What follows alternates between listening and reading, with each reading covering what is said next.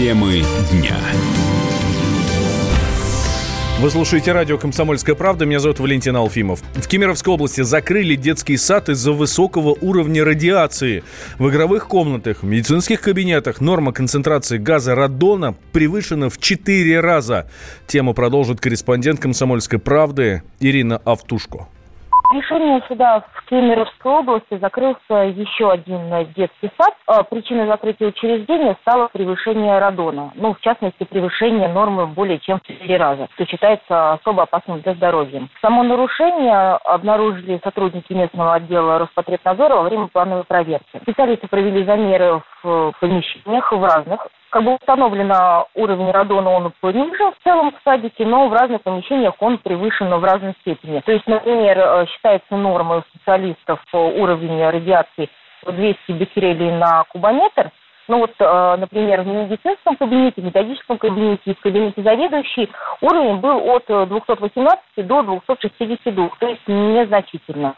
А вот уже в холле одного из Э, зданий э, показатель достиг уровня 392. Как выяснилось, больше всего пострадало в спальне, где находятся дошкольники старшей группы. Там уровень радона достиг отметки в 851, то есть это более чем в 4 раза. Как отмечает специалист, подобный уровень радона, он эм, очень опасен для жизни и здоровья, то есть возможные последствия это микроожоги легких, э, нарушение в работе иммунной и кровотворной системы, повышается риск возникновения лейкозов, ну и последующем может привести к раку легких, если это было опасно как для самих воспитанников, так и воспитателей. Специалисты Роспотребнадзора отмечают, причины появления радона могут быть разные. Вот, в частности, радон, он содержится в строительных материалах, ну, как один из вариантов. А другой, ну, радон, будучи естественным природным газом, который образуется в недрах земной коры, при разломах он э, может выходить наружу. Если здание стоит на грунте, то, в принципе, радон может проникать в помещение. В связи с этим э, городской Мариинский суд он принял решение э, приостановить деятельность учреждения. Это произошло 28 августа, то есть дали срок на устранение всех нарушений 30 суток. Ну, собственно, руководство садика оно было согласно с тем, что вот такие нарушения есть, и да, сейчас принимаются меры по устранению. Также стоит отметить, что это не уникальный случай, то есть учреждения образования и культуры в прошлые годы там тоже наблюдались такие же случаи превышения радона, то есть это было и в детских садах, и в учреждениях культуры культуры и спортивных залах. Деятельность э, учреждения, она приостанавливалась на разные сроки от 30 э, до 90 суток. Ирина Автушко, корреспондент «Комсомольская правда» Кемерово.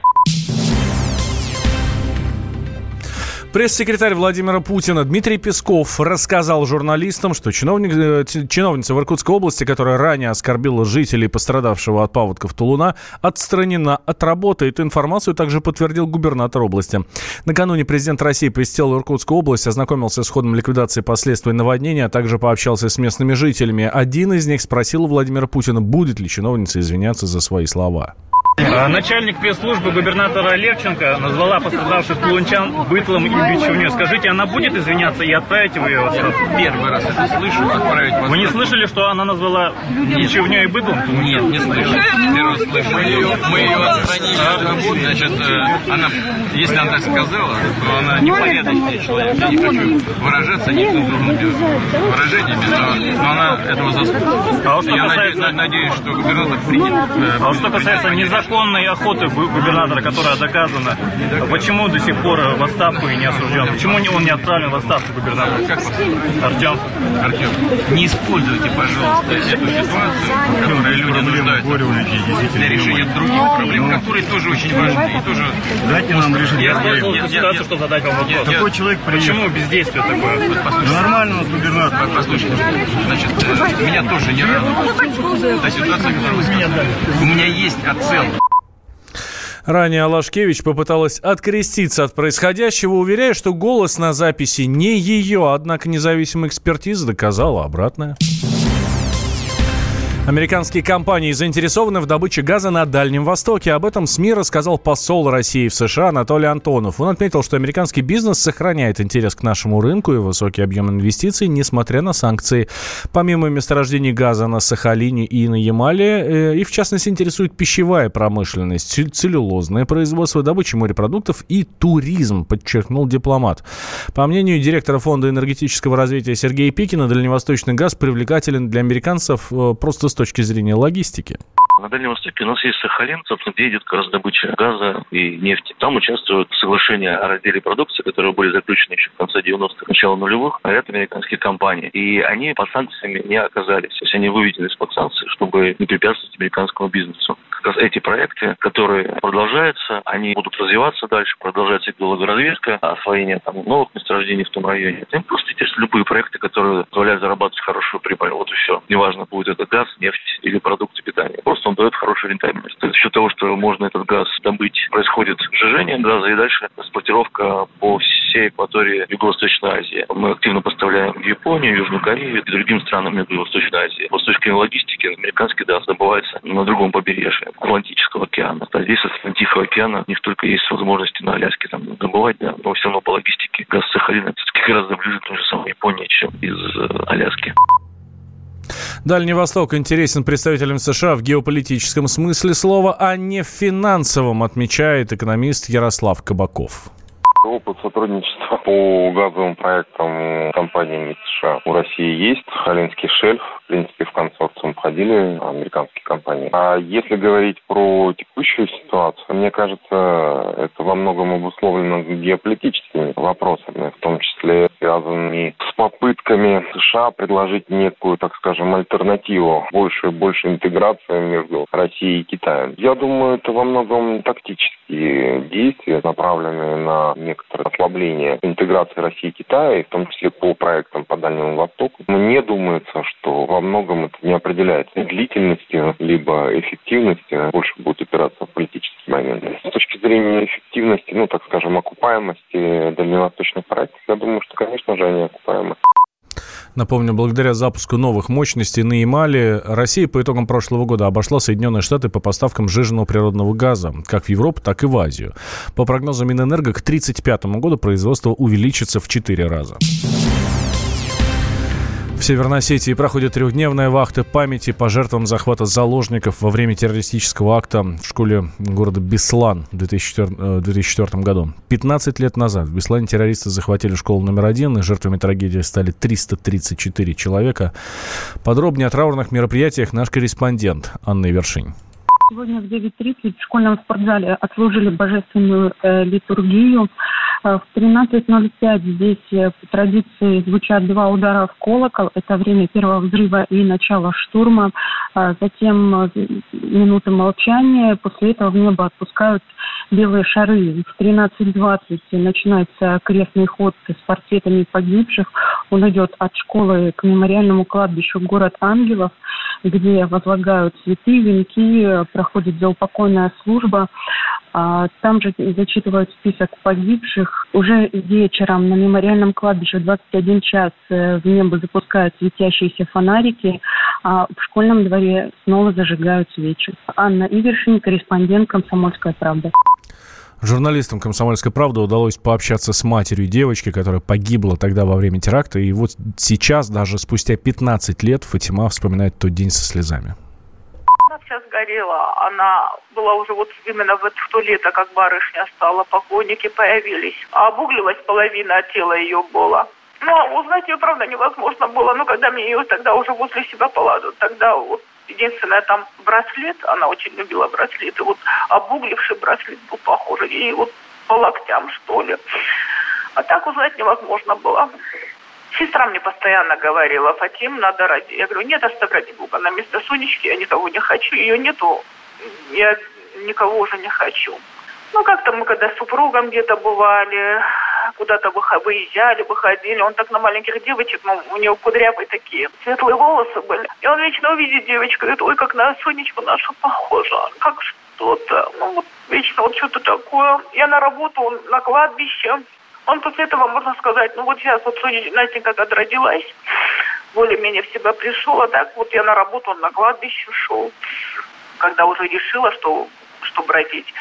Уже как-то что-то не получалось, через два года решила. В центр планирования пошла, сказали, у вас все на нервной почве. После этого вот так вот получилось. И я вот, правда, мы с супругом решили, что мы ее назовем Сонечка. Я говорю, ее нету, хоть пусть имя будет.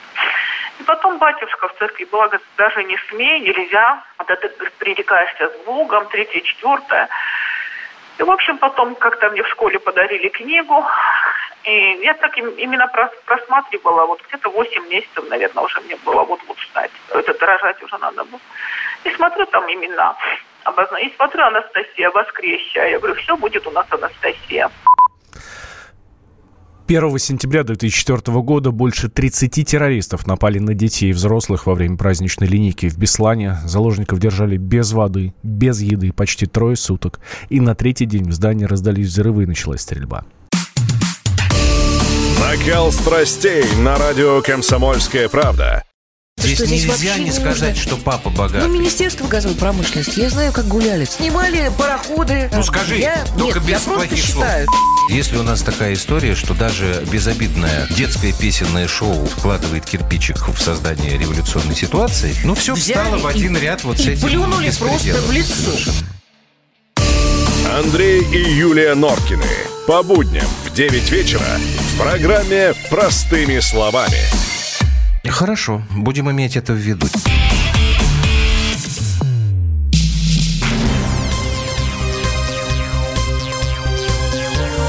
Темы дня. Вы слушаете радио «Комсомольская правда». Меня зовут Валентин Алфимов. На Урале восстановили, наконец-то, мост, который сломался сразу после открытия.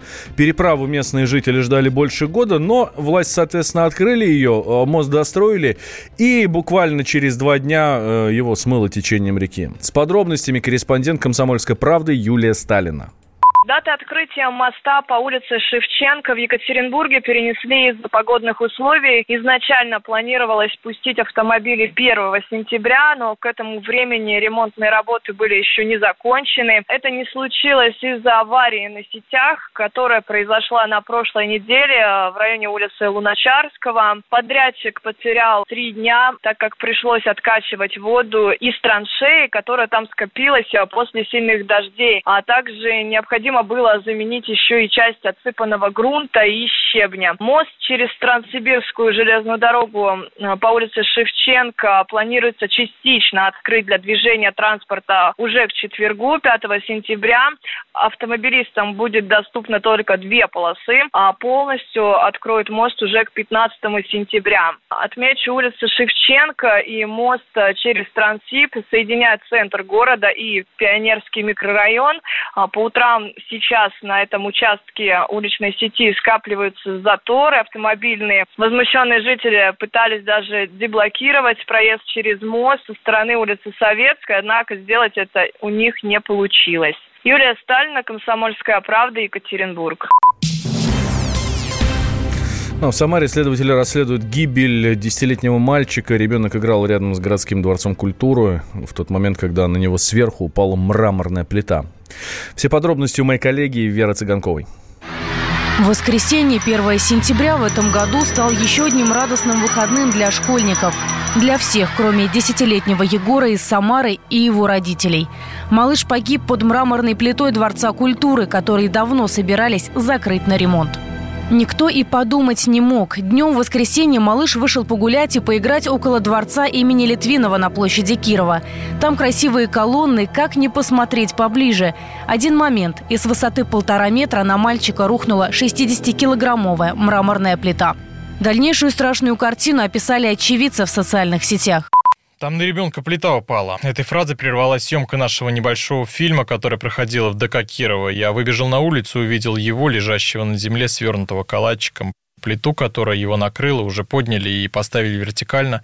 Лужа крови и понимание того, что все, ибо плита, которая накрыла малыша, была уже раза в два тяжелее его самому. Пока ждали скорую, я успел сбегать в детскую поликлинику, где постарался вытащить дежурного врача. Она медленно расставляла карты, сдавала ключи и, как-то улыбаясь, говорила мне, а чем я могу помочь.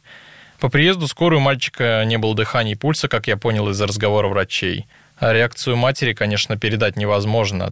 Точные обстоятельства трагедии до сих пор не ясны. Некоторые очевидцы говорят, что мальчик погиб сразу, другие, что в машине скорой помощи. Ему до последнего пытались помочь, однако травма головы, которую он получил от удара плиты, оказалась смертельной. В сети сразу появились обвинительные посты, мол, виновата мать, не доглядела. Кто-то винит власти, кто-то руководство Дома культуры, другие стараются быть объективными и пока заступаются за всех. А я думаю, нельзя винить маму, как это делают многие в сети. Падающую плиту вряд ли она смогла поймать. Нельзя винить и малыша, он просто резвился и веселился, как это делают многие дети. Как я понял из тех же разговоров очевидцев, он просто подбежал к колонии, хлопнул ей ручками или как-то повис на ней. Ну, я думаю, нельзя ругать и руководство ДК. Не думаю, что вопрос ремонта зданий не поднимался перед руководством города. Думаю, их и сделают крайними. Виноватых в гибели ребенка уже ищут. Следственный комитет возбудил уголовное дело по статье «Причинение смерти по неосторожности». Прокуратура проводит проверку. А власти тем временем поспешили закрыть ДК Литвинова на ремонт. Об этом рассказал руководитель департамента градостроительства Самары Сергей Шанов. В настоящее время из областного бюджета деньги на этот объект были найдены. И в настоящее время объект обеспечен э, финансовыми средствами в объеме 310 миллионов рублей на проведение как раз-таки вот этих ремонтно-реставрационных работ. Э, в соответствии с э, графиком финансирования по этому объекту у нас деньги заложены на 2019 год и 2020-2021. Сроки завершения ремонтно-инвестиционных работ по данному объекту у нас конец 2021 года. Теперь в целях безопасности посторонние в ДК не пройдут. Ведь трагедии повториться не должно. Однако вряд ли сейчас это как-то утешит родителей погибшего Егора. Ни ремонт, ни соболезнования, ни то, что за похороны полностью заплатят власти города. Для родных мальчика 1 сентября больше не будет праздником. Вера Цыганкова, Комсомольская правда, Самара.